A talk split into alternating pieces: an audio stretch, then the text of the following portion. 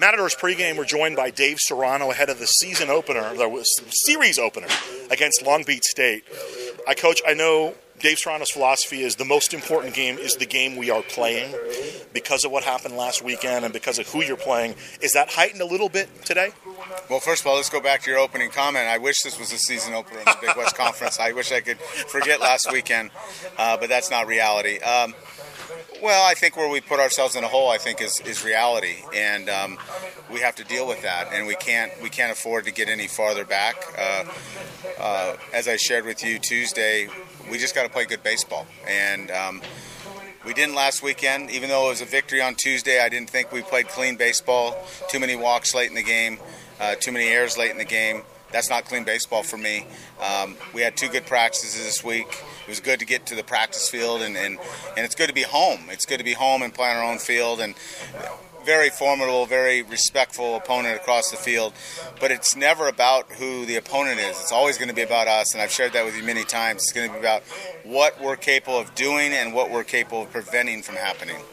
Coach, you're generally very, very positive, and you got the win on Tuesday. And I was a little irked by your words because I know there was a purpose to what you were saying. Because you, even though you won, you expressed concern about the manner in which you guys played Tuesday. Could you elaborate a little bit on that? Well, I was I was taught by some of the best coaches that uh, have coached this game, and I've taken little pieces from all of them. And you know, many coaches, we were always trying to play for championships, and you're you're judging your team off of their performance of how they would perform in a championship game if they played like that. And I'm not taking anything away from Dixie State. They had a long drive out here from St. George on Monday night. Uh, they probably weren't on their A game, but we definitely weren't on our A game, and that was disappointing.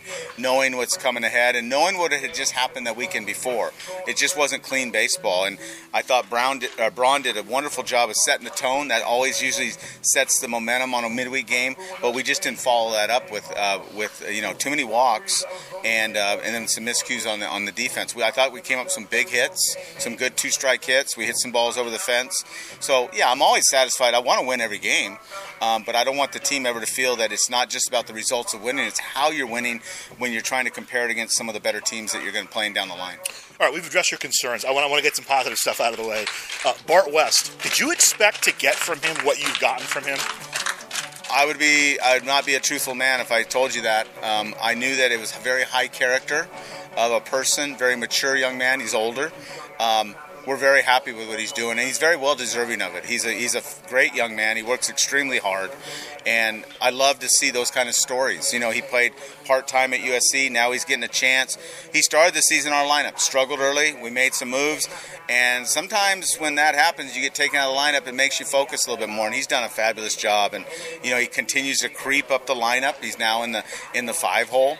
And uh, if you notice what we've done in the lineup, we've kind of put Moody, Gonzalez, and West all together the more experienced guys by age to, to, allow them to be the guys that are that are driving in the runs and when we get guys on base. All right, Gabe just walked by. We're going to wait till he gets out of earshot so you can say nice things about him.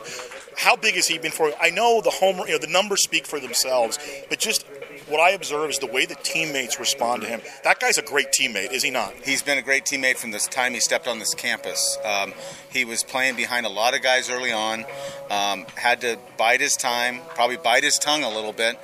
But I know for a fact, and I don't know anything, and I don't know everything for sure, is that I knew the character was off the chart. That guy is as smart as a baseball player as we have. He's he's on top of a lot of things. He has a lot of savvy, and he's just kept grinding. And again, another story that you love to tell about a guy that had very little playing time, a couple pinch hitting appearances, not much time on the field, and now he's one of our go-to guys. And that's what that's what's so great about athletics and college athletics in general is that you never know, and that's it's it's more about the character and the makeup than it is about ability sometimes.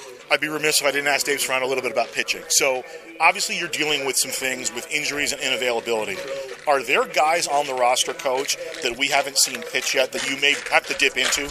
Yeah, there's three new guys on the roster this week. Um, Shane Carey, uh, a junior college transfer from Santa Ana who has not pitched yet. Uh, Braden Hiraki, who's a left-handed freshman from Hawaii, and uh, Isaac Ontiveros. Uh, Isaac's coming back from uh, he's uh, had a little injury. Um, the other two just We're trying to get ready to get in the mix.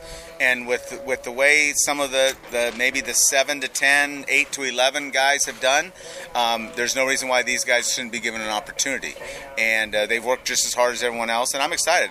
We've added two left-handers now to our to our depth and our pitching. Now, whether that bodes well for us or not, they're two freshmen, but uh, I believe it's it's a good opportunity for them to get a chance. Now, I'll be very cautious on how I use them. Um, you know, not to force them into it, but uh, they're the future of this program, like you see in the Gutierrez's and the, the Granados's and the, and the Martinez's. It's, it's young, it's good young arms. They just need to grow up within the program. Last thing from me, another guy I wanted to mention him with the other two, but I forgot. and I'll bring him up. Grayson Tarlow. I mean, I know you you liked him from the beginning. He was a redshirt last year because of an injury. What what is what is what is the what is the ceiling for a guy like that? Well, he's a tremendous athlete. He's a tremendous athlete, and probably for me, the only concern that we may have had early on is his maturity level. You know, he redshirted last year, had a had a shoulder issue that he was out for the whole year, got no playing time, and um, but he's such a tremendous athlete, and, and I, he's such a good athlete. Catching isn't his only position; he could play other positions on the field. Um, but he's a guy that obviously is a foundation. Um, to me, it's about pitching, but it's always about the catching too. Pitching and catching go hand in hand. I don't think catchers get enough credit when pitching staffs are good, and he's growing into that. And I think he has actually fooled me a little bit. Um, we, I saw the athletic ability. I didn't know if he was going to be able to handle the role, what he's doing, because of maturity. But he's proved me wrong, and I'm proud of him for that. All right, coach. Thanks again for the time. Thank you. That's Dave Serrano. Right back after this.